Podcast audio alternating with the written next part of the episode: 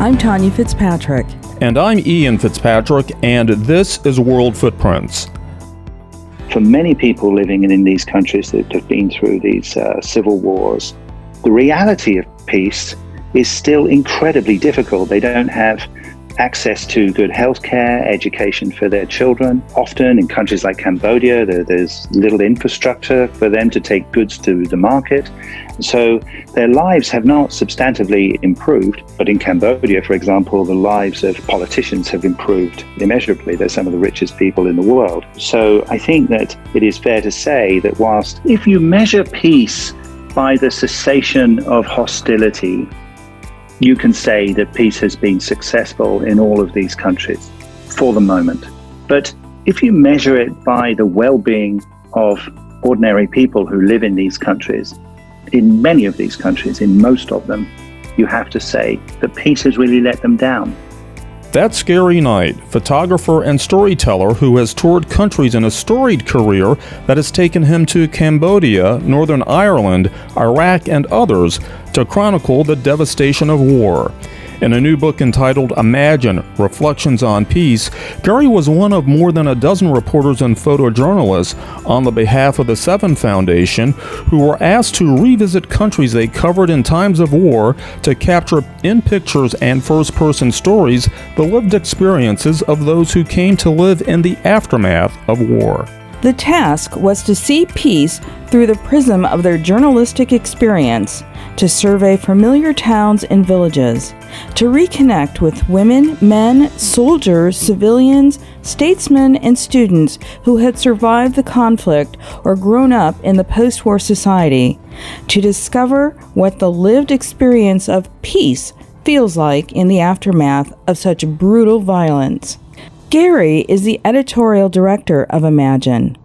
He splits his time between the US and the UK, and he is a co founder of the Seven Photo Agency, which was founded just days before the 9 11 attacks to use photos to tell important stories addressing complex social, political, and environmental questions facing families everywhere. War has had a deep and lasting impact on Gary, and his reflections on war and peace leave a lot for us to contemplate and imagine. Here's our conversation with Gary Knight. Gary Knight, welcome to World Footprints. Thank you so much for joining us. Thank you. Very, Why? very great pleasure to be here.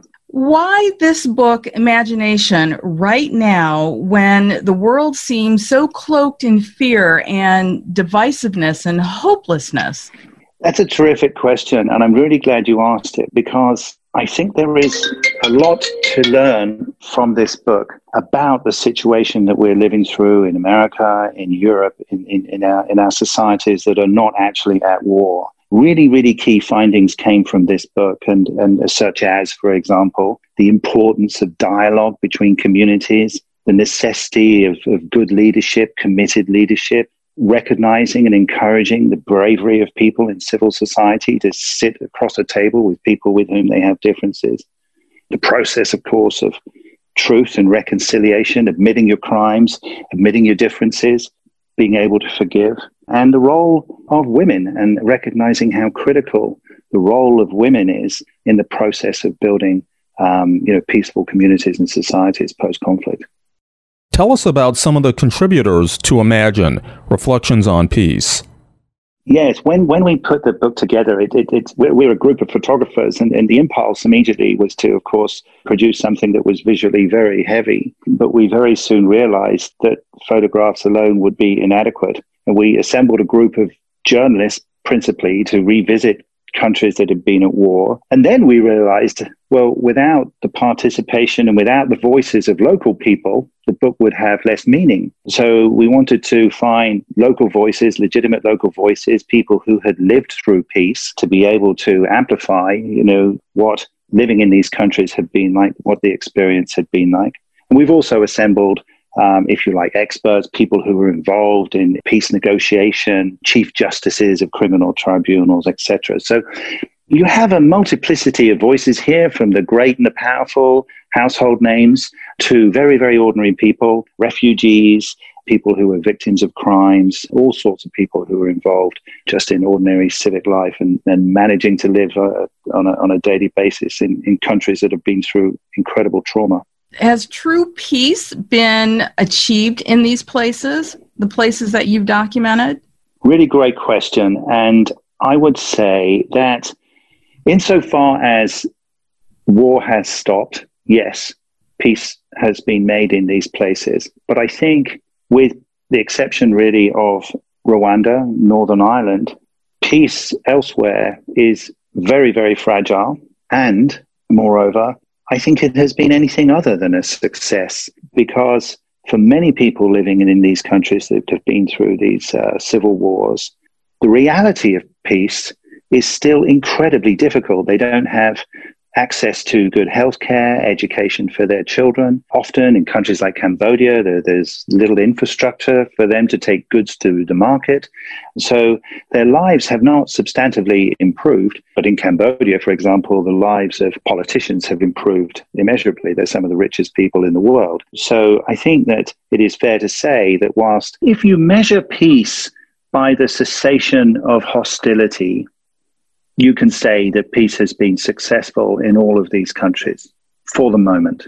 But if you measure it by the well being of ordinary people who live in these countries, in many of these countries, in most of them, you have to say that peace has really let them down. You know, they don't have access to economic growth, they don't have access to healthcare, they don't have access to education in many in many cases. There has been very little justice war crimes tribunals have failed. And so, peace really, I think, it's easy to congratulate ourselves for ending war, but we should be congratulating ourselves on the success of the decades that follow. As you reflect about Imagine, are there images or stories that have touched you in a personal way?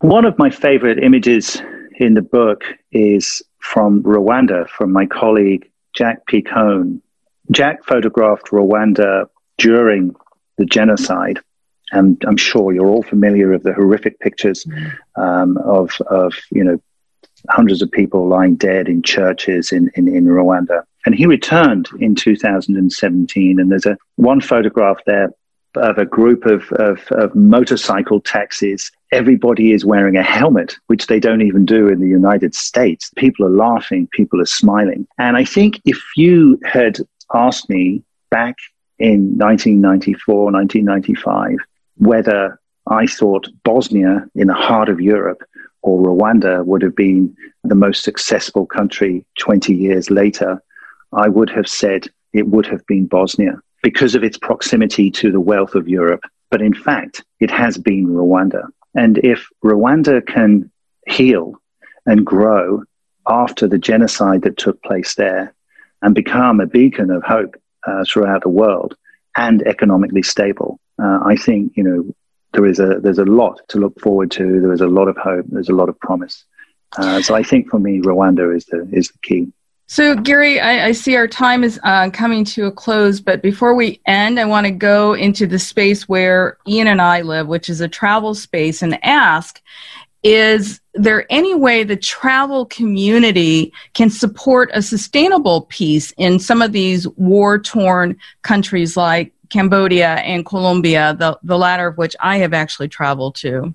Mm, I think get engaged in dialogue. If, you know, for in a lot of these countries, we can help in practical ways. We can go and, and um, help dig latrines and, and get involved building schools and that's a, a, very nice way to to to contribute. But i think also just get involved in a dialogue and be interested because that validates people's experience and when they know that people outside are interested in what they have to say and interested in learning from them it, it's very empowering you know we're not all able to dig trenches or give money uh, or build schools but um, i think getting involved in a conversation be open minded, and take what you learn back home is really the key. And I think whether one lives in the United States of America or in a European country, I think we actually have an awful lot to learn from communities that have gone through these terrible wars and managed to heal afterwards, especially at this moment in time when our own societies are so divided.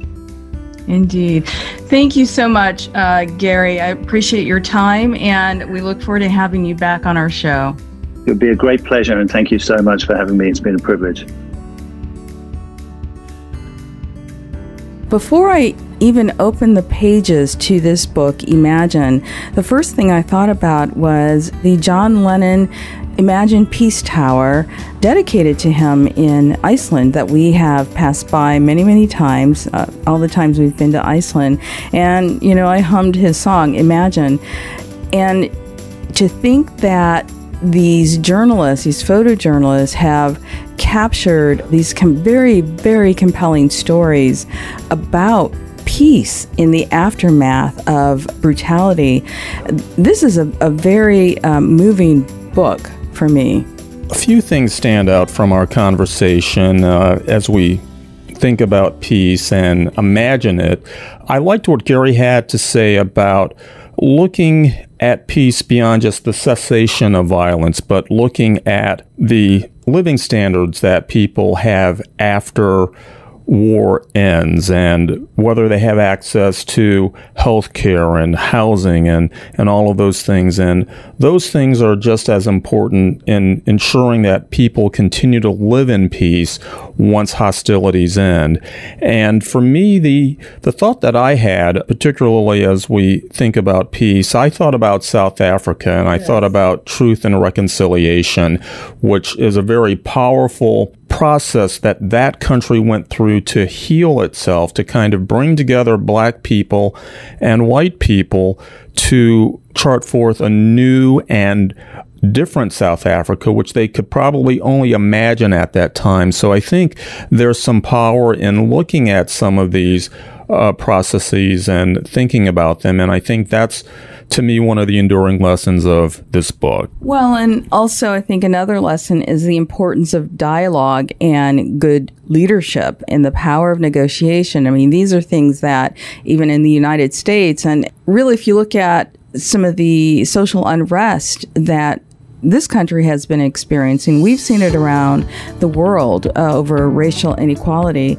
And what I did love also about our conversation with Gary is that we talked about how the, the travel community can support sustainable peace by getting engaged again in dialogue, in building communities, and, and as we say, kind of ground truthing, finding your own beliefs and or forming your own opinions about other people and and cultures because as I always say you never go to war with the people you break bread with. And so I think it's important to begin breaking bread with people who don't look like you.